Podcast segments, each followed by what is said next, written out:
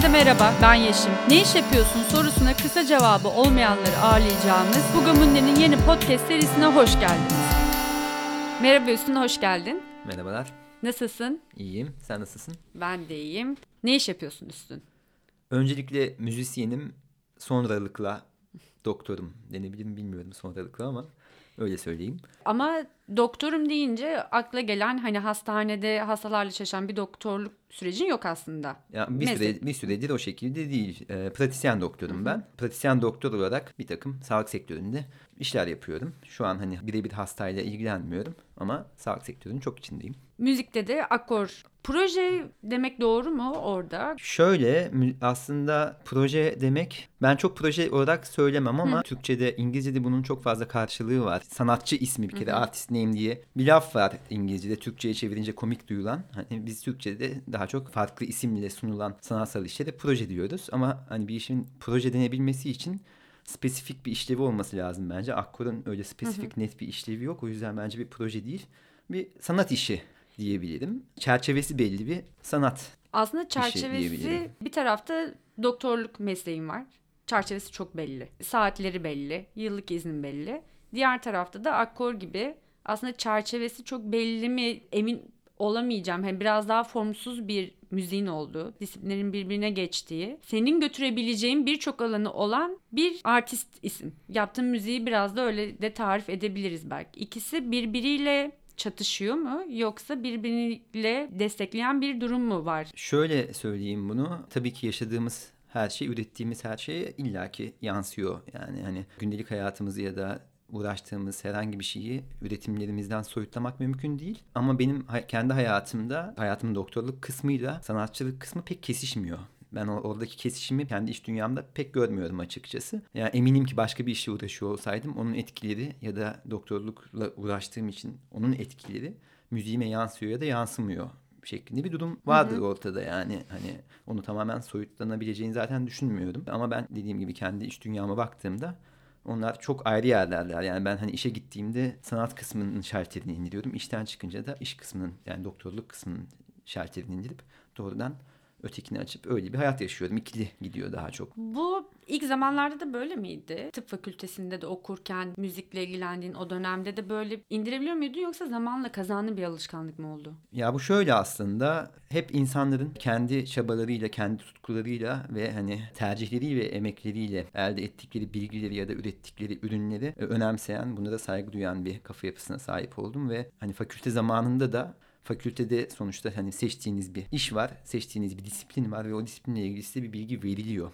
Hani hı hı. seçiyorsunuz ve bu size veriliyor. Ama benim hayatımda müziğin ve sanatın varoluş şeklinde ben onu seçtim ama bunu veren birisi bana hiç olmadı uzun bir süre. Ve ben onu hep böyle kazıya kazıya kitaplarla, eğitimlerle, kendi kendimi eğiterek, videolarla, şunlarla, bunlarla öğrenmeye çalıştım. Ve bu çerçevede bakınca da e, sanatsal bir bilgi, sanatsal üretime sonuç olacak bir bilgiyi her öğrendiğimde daha farklı bir tatmin, daha farklı bir duyum yaşadım. Ve ben bunu hiçbir zaman fakültemde yaşamadım. Çünkü dediğim gibi orada nereden neyi öğreneceğin belli. Bir de hani tıp fakültesinde öğretilen şeyler, bilimsel şeyler, her şeyin doğrusu yanlışı çok belli, çok net. Yoruma açık, hiçbir şey yok. Öyle olunca da aslında fakülte zamanında da şu anki gibi git yani fakültedeyken orada bir şeyleri öğretiyorlar bize. Hani bir meslek sahibi oluyoruz. Bir yandan da benim bir sanatsal bir tutkum var. Böyle bir ihti hem ihtiyacım hem isteğim var ve o çerçevede kovaladığım bir takım bilgi birikimler var. Denemelerim var. Sayısız denemelerim var. O şekilde bakınca hani ben fakülteyi bir şekilde halledip ondan sonra sanatla uğraşayım mantalitesinde yaşayan bir noktada buluyorum kendimi aslında. Oldum olası böyle geliyor bu iş. O yüzden hep ikiliydi yani bu sorunun cevabını bu şekilde verebilirim diye düşünüyorum. Evet yani bu bazıları için zamanla kazanılan bir tecrübe. Senin için biraz daha erkenden bunların adını koyabilmenin getirdiği rahatlıkta olabilir belki. Bir taraftan hani yoğun bir meslek, diğer taraftan da aslında düşünsel olarak yoğun bir meslek. Meslek olarak demeyeyim ama hani akkorun üretimleri yoğun bir üretimden çıkıyor hissiyatı da veriyor dinlerken. 7-24 çalışma noktasında mı oluyorsun? Yoksa o akkordaki bu süreç dönem dönem geliyor. İşte doktorlukta dönem dönem yoğun oluyor gibi bir yani öyle bir döngü mü var hayatında? Evet bu herhalde bu konuşmanın en can alıcı sorusu olacak benim için. E, çünkü galiba 7-24 çalışmaya daha yakın bir yerde gidiyor benim hayatım. Genelde öyle gitti. Hatta ben böyle daha 20 yaşlarımın başındayken şu hesaplaşmayı kendime dürüstçe yapmaya çalıştım. Yani dedim üstün hani sen bu yolu yürüyorsun ama bu yolun sonunda bir başarı ya da başarısızlık elde etmen durumunda başarı elde edersen zaten ne güzel.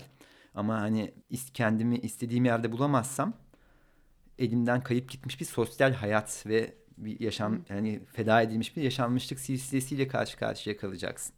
Hani ben bunu hep düşündüm ama göze aldım bir şekilde ben bunu. Sorunun cevabına geleyim. Ben çok çalışıyorum gerçekten hani hani işten çıktıktan sonrasından bahsediyorum. Hani iş zaten belli dediğin gibi mesaisi belli, yapılan iş belli. Ama hani müzikal üretim kısmında benim ayırdığım ciddi bir zaman var bu işe. Bir şekilde evet sosyal hayatımdan fedakarlık ediyorum. Öyle görüyorum en azından. Etrafımda karşılaştırınca da öyle görünüyor. Peki o 20'li yaşlarındaki kendinle konuştuğun şeyde sorunun cevabı şu anki durumdan baktığında seni tatmin ediyor mu? Şu an baktığımda ediyor. Ben hani en azından ya o zaman tabii daha çok daha gençtim. Ve o zaman şey gibi düşünüyorsun hani başarısızlık hiç duyulmamak ya da bir yere varamamak başarı da böyle, böyle binlerce insan seni duysun ünlü olayım falan gibi düşünüyorsun da hani o konudaki fikrim daha değişti. Şimdi baktığımda aslında başarı denen şeyin güzel yaşamak olduğuna aymak gibi bir noktaya geldim hayatın beni getirdiği noktada ve hani müziğin benim hayatımda bulunduğu nokta benim güzel yaşamamı çok destekliyor. Benim etrafımda arkadaşlığından keyif aldığım birçok insan benim hayatıma müzik sayesinde girdi. Sosyal hayatımın ya da gündelik hayatımın en sevdiğim noktaları hep müzik sayesinde hayatımda varlar. Öyle düşününce evet bir başarı elde ettim ben. Çünkü hayatımın geldiği noktadan memnunum öncelikle.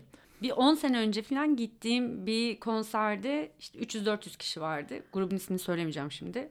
Ve ondan önce binlerce insana konser veren bir gruptu aslında. Yani binlerceden kalsın bir stadyum konseri değil ama işte 2000-3000 yaz festivallerinde çıkıyorlar. Dolduruyorlar, şey yapıyorlar. Ve 300-400 kişiyi gördüklerinde şey demişlerdi. Biz şu an kendimizi daha başarılı hissediyoruz. Çünkü bu gerçekten bizim yapmak istediğimiz şey her daim bizi dinleyen insanlarla buluşma noktamız. Konunun sayılarla sınırlı olmadığını zaman içerisinde öğrendik hani ismimiz daha az duyulunca diye. Ya öyle bir durum var bence hani her türlü meslekte aslında bence bunun düşünülmesi lazım. Bir insanın öncelikle güzel yaşıyor olduğunu hissetmesi lazım.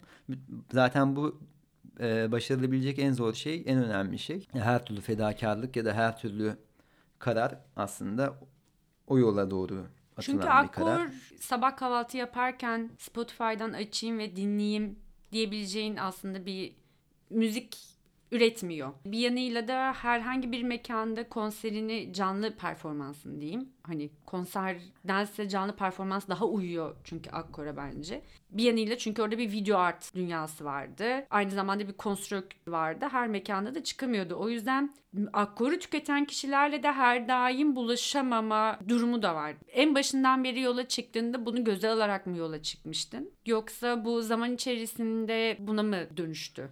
Öyle büyük bir plan, büyük bir projelendirme hiçbir zaman ben yapmadım. Ben zaten hani daha çok hayatımın her türlü aşamasında küçük kararları birleştirerek bir sonuca varmaya çalışıyorum. Öyle bir metodum var hayat anlamında. Genelde sanat anlamında yaptığım kolaborasyonlarda ve hani o canlı performanslardaki video art ve konstrüksiyon eşlikli sahnelerde de yapmaya çalıştığımız şey aslında bir ortadaki işin müzik ya da video bunun bir önceliğini hiçbir zaman Hı-hı. konuşmadık olması gerektiği şekilde, olması gerektiği yerde, olması gerektiği yani daha doğrusu sunulması gereken insanlara sunma kaygısı ile ortaya çıktı diye özetleyebilirim. Hani biz hani benim yaptığım müziği çalıştığım görsel sanatçı ya da çalıştığım heykel tıraşla birlikte ortaya koyduğumuz sahneyi yaparken bizim bütün endişemiz, tek endişemiz hep bu oldu. Bu işi olması gerektiği gibi yapalım dedik hep.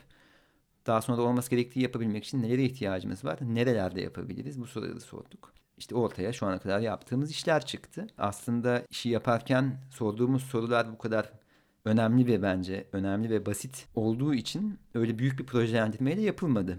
Yani biraz samimice yapmaya çalıştık. Orada kişisel beklentiler biraz daha üretim sonucunun sizi tatmin etmesi. Yani rakamsal şeyleri sıkışmaktansa. Tabii ben hep şeyi söylerim zaten. Bir şey bizi demeyeyim de bir sanat ürününü yaparken eğer sanatçı tatmin oluyorsa onu dinleyecek ya da izleyecek kişi de tatmin olacaktır. Önemli olan öncelikle kendini mutlu etmek, kendini tatmin etmektir. Çünkü zaten bu bir iş üretirken kendi iş dünyanı yansıtıyorsun bir mecraya. Dinleyiciler, izleyiciler, okuyucular her neyse bu işin kendi iş dünyalarındaki yansımalarını arıyor. Öyle bir şey var. Eğer yeterince samimi bir şekilde bir işi üretmeyi başarırsan zaten sen tatmin oluyorsun. Ve bunu samimi bir şekilde başardığında diğer dinleyicin, izleyicin de yakalıyor bir şekilde o işteki sanatsal değeri ve ortaya başarılı bir iş çıkıyor. Ben böyle düşünüyorum. Akora benzer grupları ya da artistleri diyeyim gün içerisinde dinlediğin oluyor mu? Hasta araları falan. Hasta aralarında dinlemiyorum tabii ki. Açıkçası son birkaç senedir ben çok fazla yeni müzik dinlemeye odaklıyım. Böyle çok sev çok sevdiğim şeyleri beş kez, dört kez, beş kez anca dinliyorumdur. Hep daha çok yeni şeyler dinlemeye çalışıyorum. Şu anda inanılmaz bir üretim hızı var zaten müzik dünyasında. Olabildiğince yeni ürünlere, yeni üretimlere şans vermek, tek bir yere kilitlenip kalmamaya çalışıyorum. Ama benim de esinlendiğim her sanatçının olduğu gibi belli isimler var. Onları defalarca dinlemişliğim var. Zamanı geldikçe hala açıp dinlerim tam olarak nasıl tarif edeceğimi bilmiyorum ama doğru bir şekilde olacağını düşünüyorum. Serdar Ortaç'ın zaten 8 nota var dediği bir müzik dünyası var. Bir yanıyla da akkor var aslında. Ve bir ucu bucağı yok. Yani ucu bucağı yoktan kalsın hani bir yanıyla da notaların dışında seslerle de çünkü oynuyorsun aslında. Hı hı. Çıkan üretimin kişisel ve kendine orijinal olduğunu düşünüyor musun? Ya ben işin orijinalliğine inanıyorum. Yaptığım hı hı. işin özgünlüğüne de inanıyorum. Çünkü bence zaten hani şuraya vararak açıklayabilirim. Hani sanatçılık ya da yaratıcılık nedir yani? Hani onun üzerinden sana bunu anlatabilirim. Bence bu benim tabii kendi fikrim. Buna katılanlar da olacaktır, katılmayanlar da olacaktır. Ee, bence sanatçılık duygusal bir şey ve duygularını dinleme becerisiyle ilgili bir şey. Hani müziğe odaklamak gerekirse işi müzikal bir cümleyi ortaya çıkarttığımda evde herhangi bir enstrüman ya da herhangi bir sesi ses üzerine çalışıyorken o sesten duygusal bir dönüş hissedip hissetmediğimi duyabilme, kendi duygularımı dinleyebilme becerisiyle ilgili. Çünkü hani nasıl söyleyeyim bir piyano başına oturup saatlerce piyano başında improvize bir takım melodilerle meşgul olup ondan sonra çok basit genelde bazen 3-4 nota var bazen daha da basitleşebiliyor. Ee, çok daha komplike şeylerde bir anlam hissedemiyorken çok daha basit şeylerde bir anlam yakalayabilip ondan sonra o yakaladığım cümle üzerine gide gide gide gide onu bir işe ve esere dönüştürme e, şeklinde giden bir çalışma şeklim var. O yüzden ben hep sanatçıların, başarılı sanatçıların kendi duygularını iyi dinlemeyi başardı, başaran insanlar olduğunu düşünüyorum. Çünkü kendi duygularına insan samimi olunca ve o müzikal cümleden yoğun bir şey hissettiğini fark edince ve onun üzerine bir iş kurgulayınca oradaki yine o samimiyetten dinleyici yakalaması gereken noktaları yakalıyor. Ben hep böyle çalıştım şimdiye kadar ve olabildiğince kendi iç dünyama, kendi bu duygusal cevaplarıma kulak vermeye çalışarak müzik yazdım. Yani her insanda kendine has olduğu için de yaptığım işin özgün olduğunu düşünüyorum. Çünkü müzik yazarken ben olabildiğince kendime karşı samimi olmaya çalışıyorum. Olabildiğince dış dünyayı kapatmaya çalışıyorum özellikle. Hani dış dünyayı kapatmaya çalışıyorum derken de kimseyi önemsemiyorum anlamında değil. Olan bitenin etkisi tabii ki her zaman var. Zaten insanın ruh haline de yansıyor. Ama kendi iç dünyamla baş başa kalmaya çalışıyorum müzik yazarken. Onun özgünlüğünün de müziğe yansıdığını düşünüyorum. Korona da müziğine yansıdı mı peki? Korona müziğime çok enter- enteresan yansıdı. Temmuz başında yeniden müzik yazmaya odaklanmaya karar verdim. O dönemden bu yani Temmuz başından bu yana da epey bir çalıştım ama ilginç bir şekilde biraz daha tempolu müzikler yazıyorum bir süredir. Onu da herhalde hayat diyorum. Birazcık daha klostrofobik, biraz daha yorucu bir hale aldı. Herhalde bir savunma mekanizması olarak daha diri, daha tempolu işler olarak ortaya çıkıyor gibi geliyor bana. Öyle bir süreçteyim şu an. Bu sürecin de iki tarafında gibisin. Galiba hala yıllık izinleriniz de iptal edilmiş durumda. Evet, evet, Yoğun evet. çalışan bir meslek grubu olan doktorlukta. Diğer taraftan da Mart'tan bu yana bence çok çok az olabilen etkinlikleri dışarıda tutarsak neredeyse hiç iş olmayan bir müzik alanında. Kötü bir tesadüf ki albümün de tam bu sürecin başında çıktı. Hani kendinle evde konuştuğun oluyor mu? Doktor üstün ve müzisyen üstün olarak birbirine kızdığın bu süreçte. Yok o şekilde kendimi paralamıyorum açıkçası. Ama evet pandeminin iki dramatik tarafını aynı anda yaşamak enteresan oluyor. Yani duygu yükü fazla benim sırtımda. Çünkü gün içinde zaten epey bir dramatik e, benim hayatım. Çok fazla yani hastaların ne durumda olduğunu, yoğun bakımdaki hastaların ne halde olduğunu çok fazla gözlemleme şansım oluyor yaptığım işten dolayı bir yandan. Bir yandan da gerçekten zor durumda olan müzik sektörünü de bir o kadar iyi gözlemleme şansım var. O yüzden iki, iki tarafta da bir duygu yükü var aslında. İki taraf da duygulu bir noktada. Onların ikisi toplanıp geliyor tabii bana. Onların hani bazen baş etmekte zorlandığım oluyor açıkçası. Bu da upbeat başka bir üretime dönüşüyor. Tabii o zaman. zaten hani akkoru dinleyen insanlar benim upbeat deyince biraz daha aslında tansiyondan bahsettiğimi tahmin ediyordur Ya, diye düşünüyorum. EDM olmadı muhtemelen. İlk albüm diyebiliriz ama Martı içindeki değil mi? Diyebiliriz. Hani ve yurt dışında bayağı ilgi gördü. Türkiye'de çok fazla örneği ve karşılığı olan bir müzik türü değil. Acaba Avrupa'da biraz daha karşılığı olduğu için mi orada da daha ilgi gördü? Yoksa belki de Red Bull'un Berlin ayağında da yer almanın da bir avantajı oldu mu mesela? Bunların hepsi var bu işin içinde. Red Bull Müzik Akademi ile Almanya'da yaptığım sahnelerle falan orada bir kitle zaten ister istemez oluştu. Galiba bu konuda esas fark yaratan şey şu oldu. Benim albümüm 13 Mart'ta çıktı. 13 Mart bizim e, ya ilk ya ikinci vaka denen Evet. hadiseyi açıkladığımız gün. Yani Türkiye yani pandemiyle ilgili olarak Türkiye için özel bir gün. Dünya için o kadar özel değil. Dünya zaten karışacağı kadar karışmıştı o zaman da ve insanlar adapte olmuştu duruma ve sakinleşmişlerdi. O yüzden benim e, albüm duyurum yurt dışındaki insanların kulağına daha kolay girdi. Burada böyle bir hengame vardı o sırada. Çok panikti herkes. Birazcık Türkiye için hızlı Şanssız geçti o dönem. dönem. Evet ufak bir şanssızlık oldu tabii. Ona bağlıyorum ben. Şu an istatistiklerime bakınca tabii dinlenme istatistiğinde yurt dışı dinlenmem çok daha fazla Türkiye dinlenmemden. Ve buna bağlıyorum asıl. Ama tabii ki yurt dışındaki dinleyici kitlesinin sayı olarak daha fazla olduğunu da yatsıyamam kendi müziğim açısından. Yani onun da etkisi vardır elbet. Aslında hani böyle bir gitarist ya da davulcu değilsin. Değil. Seslerle uğraşıyorsun. Çeşitli o yüzden cihazların var. Oyuncakların var demeyi ben daha çok seviyorum. Oyuncak olarak görmeyi. Orada sahip olduğun oyuncakların seni hiç kısıtladığını düşünüyor musun mesela? Şöyle söyleyeyim hani ben açıkçası bu oyuncakların sayısı arttıkça bu işin içinde kaybolma ihtimalinin de arttığını düşünüyorum. Çalışma metotlarında hep kendime şeyi söyledim. Zaten ben bir parçaya başlamadan önce o parçada neyi kullanacağıma sadece karar veriyorum öncelikle. Tek karar verdiğim şey de bu oluyor aslında. Gerisi kendi kendine buluyor. Diyorum ki işte misal piyano kullanacağım, şu elektronik cihazı kullanacağım, işte şu yazılımı kullanacağım. 4-5 tane araç seçiyorum kendime ve onların üzerine çalışmaya başlıyorum. Bu şekilde çalışmanın şöyle bir getirisi olduğunu düşünüyorum. Elinizdeki araçtan, gereçten çıkabilecek en rafine sonucu çıkarmamı sağlıyor bu çalışma şekli. Öteki türlü 100 tane Sınırı yok çünkü. Tabii hem aslında. sınırı yok hem de 100 tane aracı ya da 100 tane oyuncu yüzeysel olarak kullanmaktansa 2-3 tanesini daha derin olarak kullanınca ortaya çıkan şey aslında derinleşiyor. Öteki tarafta biraz yüzeysel kalıyor iş. Ben öyle düşünüyorum en azından. O yüzden senin sorunun tam tersindeyim aslında ben. Evet Az ilginç. En çok sevdiğin hangisi? Var en, mı öyle bir? En çok sevdiğim Evet. En çok sevdiğim bir Mescalin diye bir tane synthesizer'ım var. Hmm. Ee, onunla epey aram iyi. Çok fazla üretim yapıyorum ondan. Bir de Tetra diye bir synthesizer'ım var. İki tane ekipmanım var. Onlara gönülden bağlıyım. Ee, ömür boyu benle kalacaklar diye düşünüyorum. Onun dışındakilere çok da sadık değilim. Bu Türkiye'de çok yaygın olan bir müzik de değil ya. İlham veren yani bu yola giden, seni ister istemez bir yola götüren durum ne oldu? Aslında çok uzun bir süreç bu ama bir tane kırılma noktası var. Ben benim kökenim progresif rock üzerinden geliyor aslında. Ben üniversite senelerinde de klavye çaldım pro- progresif rock gruplarında. Hatta yeterince kazıtsan bir tane demo bulabilirsin. 4-5 parça SoundCloud'da hala var.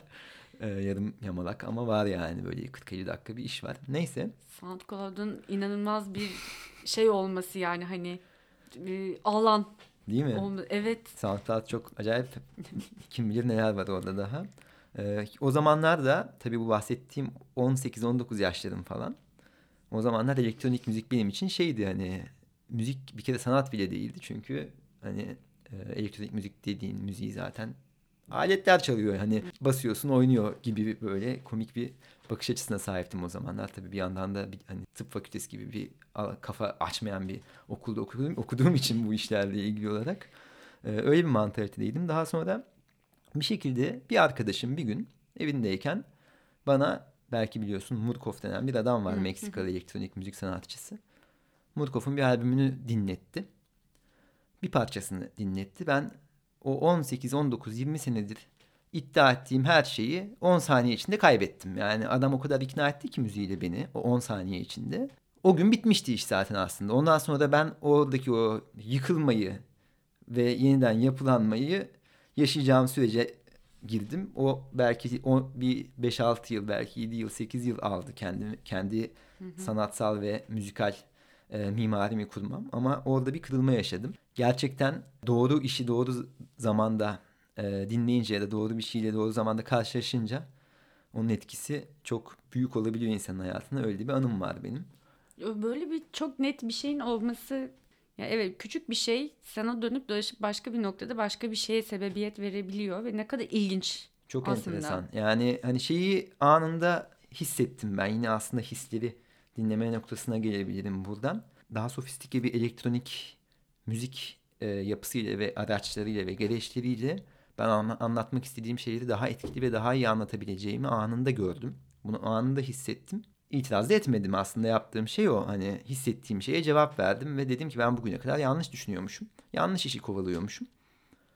Artık hmm. böyle bir yol var. Bu yolu yürüyeceğiz. Yapacak bir şey yok gibi bir noktaya geldim yani. O yolda yürürken araştırdığın şeyler falan ne oluyordu? Elektronik müzik aslında o değilmiş öğrenmem benim bir süreç hani. Ve öğrenmeye başlamak da zor bir durum. Çünkü çok fazla Türkiye'de örnek yoktu eskiden. Şimdi Hı-hı. daha rahat ulaşabileceğim bir durum var. Tabii bir yanıyla da SoundCloud, Spotify vesaire gibi şeyleri de açtıkça daha bireysel çalışmaları da bulabiliyorsun.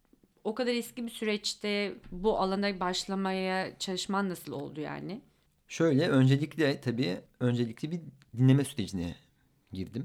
Geriye dönüp bakınca öyle olmuş. Hani birkaç tane hı hı. sanatçı bulup öncelikle dediğim gibi Mutkov'tan başlayarak ve daha sonra da onun benzerlerini araştırarak Eskiden Last FM diye bir şey vardı. Çok güzeldi. Aa, evet. Last FM çok kullandım ben. Last FM'den çok sanatçı fark ettim.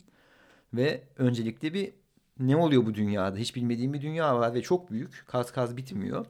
Önce o dünyayı bir hazmettim. Bu bayağı bir, epey bir zamanımı aldı zaten. Birkaç senemi almıştır. Belki daha fazla bile almıştır. Daha sonra e, şu an yaptığım işleri üretme sürecim şöyle başladı. Yine tabii bir yandan progresif rock'a o kadar gönül vermişken bir anda ben yapmayacağım artık bu işi artık bu işi yapacağım gibi olmadı bu iş tabii. Hala bir yandan progresif rock üzerine de gidiyorduk. Besteler yapıyordum bir yandan. Ama bu besteleri kaydedemiyorduk öğrenciyken. Çünkü Ankaralıyım ben. Ankara'da bunu kaydedecek stüdyolara bir şekilde ulaşamadık biz ve evde kaydetmemizi icap etti. Yani iş başa düştü. Ve ben Logic öğrendim o dönemde. Onu da yine kullanma kılavuzundan açıp böyle sıfırdan hatta şeyi hatırlarım. Bu mouse falan gibi şeyler yazıyordu. O kadar baştan başlıyordu kılavuz. Böyle gülüyordum kendime artık. Hani yine apayrı bir deryaya girdik diye.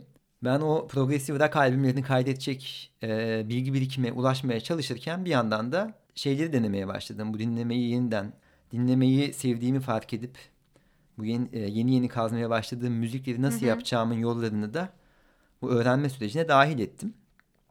Ve hani bir yandan ses deneyleri yapmaya başladım. Ben bu progresif rock sürecinin sonlarına doğru artık üçüncü da dördüncü bestemizi kaydederken Akkor'un ilk parçasını da kaydetmiştim. O hale geldi. Yani onlar aslında birbirini destekleye destekleye gitti. Orada prodüksiyon önemli bir etken olmuş bir yanıyla da. Düşünce o zaman hani bir stüdyo bulamayıp bir prodüktör bulamama Hı-hı. durumu başka bir prodüksiyona sebep açmış olması. Tabii öyle kapı kapıyı açtı gibi oldu. Zaten yine İngilizceye dönmek gerekirse e, benim yaptığım işe zaten prodüktörlük Hı, evet. diyor. Hani Türkiye'de prodüktör Hı-hı. prodüktör lafının biraz itici bir tarafı var bence ya ama evet, yani biraz un kapanı falan da bu konuyu çok şey hale getirdi. Prodüktör deyince e, senin albümünü yapan kişi olacak, parayı verecek falan gibi anlaşılıyor evet. ama aslında producer işte, üstünden gelen üretici demek yani. Hani bizim yaptığımız işte müzik üretmek. Üretici oluyorum ben aslında o yüzden. Progresif rock dinliyor musun hala? Progresif rock epey bir zamandır çok nadir anlar dışında açıp dinlemedim. Çünkü o kadar çok dinledim ki zamanında. ve o kadar fazla biliyorum ki o dünyayı. Anladım. Ama hala bir şekilde karşıma çıkınca duyunca böyle bir tellerim titrer severim yani. O rakı savunan kişilerden misin diye o yüzden merak ettim. Bazen bende oluyor işte bir belgesel falan izleyip 90'lı yıllardaki hı hı. özellikle stadyum konserlerini görünce bu duygunun tekrar geri gelmesi lazım mı hissediyorum ama Keşke gelebilse. Ben çok isterim gelmesini. yani o açıkçası o dönemki yani o müziğin yarat ben, bende yarattığı heyecanı yarat, yaratan bir müzik tarzıyla ben hala karşılaşmadım. Çok heyecanlı, çok samimi dinleyiciyle müthiş iletişim kuran Evet. bir müzik. Rock- yani ve rock o müzik. stadyum konseri heyecanı daha başka bir türlü oluyor. Ama gittiğim en son konserde bir öncekinde Burcu'yla konuşurken de söyledim. Hacmen konseri yani aslında ses dünyasının oynandığı o yeni müzik dünyasının olduğu bir kısım. O da hepimizin gel yani hepimizin geldiği nokta değil ama bir noktada o şeye de geliyoruz. Daha küçük daha şey olduğumuz alanlarda birleşme durumuna da. Şöyle- başka konserlerde de olur tabii. Yani mesela bu Roger Waters'ın en son Wall konseri oldu ya İTÜ'de. Adamın bir röportajı var. Şey demiş adam. ilk defa demiş duvarın arkasında ne oluyor biz merak ettik demiş. Şimdi elektronik müzik sahnesinde böyle bir şey yaşamanız mümkün değil. Oradaki o iletişimin yoğunluğu. Rock müzikte çok farklı bir iletişim var gerçekten. Başka bir frekansta Evet. birleşiyor sanatçıyla seyirci, dinleyici. O çok heyecan verici bir durum. Onun dönebilmesini gerçekten çok isterim ama tabii biraz dünyanın da değişmesiyle değişiyor bu işin kuralları. Dönebilir mi bilmiyorum o yüzden. Ya ikisinin duygusu katılıyorum hani o heyecan, adrenalin biraz daha farklı oluyor. Mesela Akkor'u Babilon'da dinlediğimde onun da yarattığı heyecan daha başka bir heyecan oluyor. Bunu genel olarak soruyorum. Ee, sana da sormak isterim. Biriyle röportaj yapmak istesen, böyle bir imkanın olsa kiminle yapmak isterdin? Evet, güzel bir soru. Kiminle yapmak isterdim? Galiba Kieslowski ile yapmak isterdim. Ama Ve- yaşamıyor ne yazık Yok ki. şey değil, ne sormak isterdin ona? Ya ne sormak isterdim? Aslında anlatmayı tercih ettiği konuları ne, nasıl seçtiğini, e, ortaya çıkarttığı işlerin ilk yapı taşlarını ki bence her sana, her sanat eserinde öyle bir durum var yani ben bunu yapmak istiyorum dedirten bir şey oluyor insanın hayatında ya da bir şeyle karşılaşıyorsun. Hani o kilit noktalar neydi? Ne üzerinden bunu anlatmayı tercih etti? Bunları öğrenmek isterdim açıkçası. Samimi bir şekilde yani. Tabii ki bunlarla ilgili bir takım bilgilere ulaşabiliyoruz araştırınca ama böyle biriyle Evet, oturup konuşmak başka bir dünya. Bunları anlatırkenki yüz ifadesini görmek isterdim. Bunları anlatırkenki bakışlarını görmek isterdim. Ben severim Kieslowski'yi. Hani eee, o adamın da işlerinde o duygusal samimiyeti çok duyduğunu düşünüyorum. Ve yani bir yandan sinema yönetmeniyken bu kadar duygu eee, hani bir şey gösterince müzik gibi değil sinema. Bir eee, doğrudan bir şey gösteriyorsun izleyiciye ve daha somut aslında ayakları Evet. daha net çizgilere basan bir alan görsel sanat ama ben o e, Kieslowski'nin sinemasını hep müziğe yakın buldum. Zaten adamın e, hani Kieslowski ve müzik yazsan Google'a binlerce şey çıkıyor. E, biraz daha e, duygusal yerlere ayağını basmaya çalışıyor ve duygusal zemin zaten oynak bir zemin. O yüzden hani o oynak zemini nasıl yarattığını ve bundan nasıl görsel sonuçlara doğru yol aldığını öğrenmek isterdim.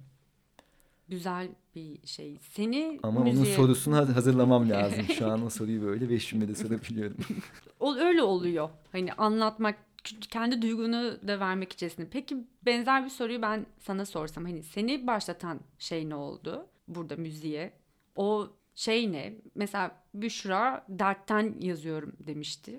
Hani içimdeki dertten dayanamayıp yazıyorum. Sen de Ben de işlerimi üretirken ilk başladığımda yani müziğe e, bir üretme kaygısı daha doğrusu bir hani nasıl söyleyeyim bir varoluş çabası hani varoluş kaygısının ortaya çıkarttığı bir yol diye düşünüyorum e, benim müzikal serüvenimin en başlarının çünkü e, yine aslında sağlık eğitimine geliyor iş E, ben hani orada çok fazla zaman geçiriyorken özellikle öğrenciliğimde Hani bilim denen şey insanın kendini ifade etmesine hiç izin vermeyen bir şey.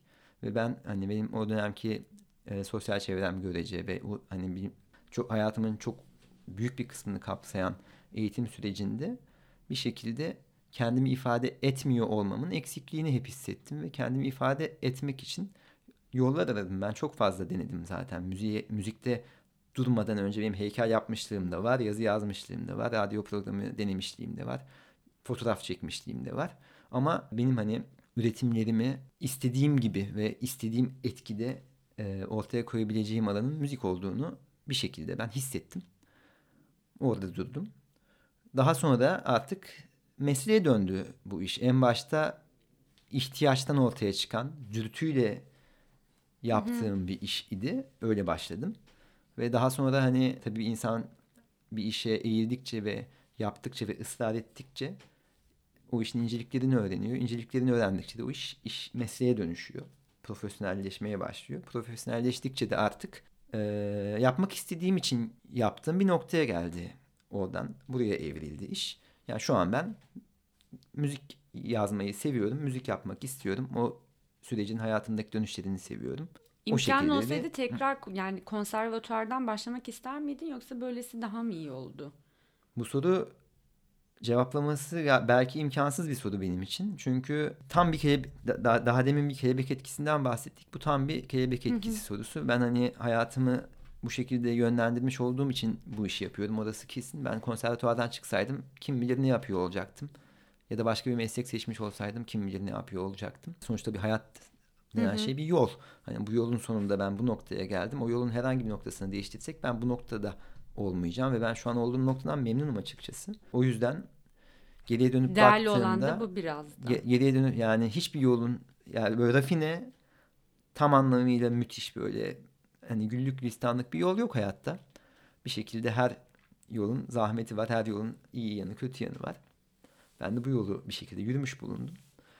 Doğrudan konservatuvardan çıkmış olsaydım akkor olmazdı. Bundan eminim ortada yani. Başka bir şey olurdu. Kim bilir ne olurdu bilmiyorum. O yüzden öyle bir ukdem yok içimde. Anladım. Değerli bir şey. Ee, çoğu insanın tercihlerinden pişman olduğu bir dönemdeyken aslında ve bunlardan mutsuz olduğu bir dönemdeyken senin o sürecin buraya getirmiş olması heyecanlandırıcı da bir yanıyla da. Son bir soru daha soracağım. Kısa bir soru. Son öğrendiğin şey ne oldu? Hani bilimle ilgili son öğrendiğim şeylerin tadı yok. Onlara hiç girmek istemiyorum o yüzden. Müzikle ilgili son öğrendiğim şeye gireyim. Teknik olacak belki ama hatta bunun şakası oldu. Onu öğrendim en son. Ses mühendisi bir arkadaşımdan öğrendim.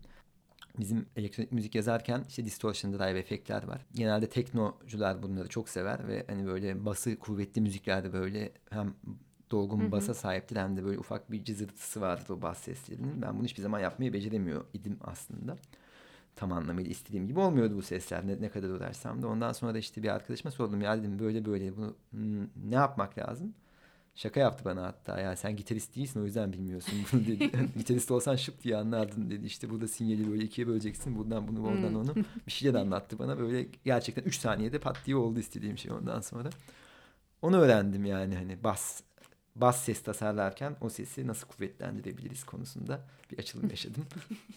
Süper. Çok teşekkür ederim Üstün geldiğin için. ben de çok teşekkür ederim Ee, bu keyifli sohbet için. Evet, yakında yeni albümlerde de umarım dinleme imkanımız da olur. Sıkıntılı durumlar uzamaz ve yeni albümlerde de birlikte olur. Konserlerde de birlikte oluruz diye umut ediyorum. Evet ben de dört gözle bekliyorum. Görüşmek üzere, hoşçakalın. Bugamundi sundu.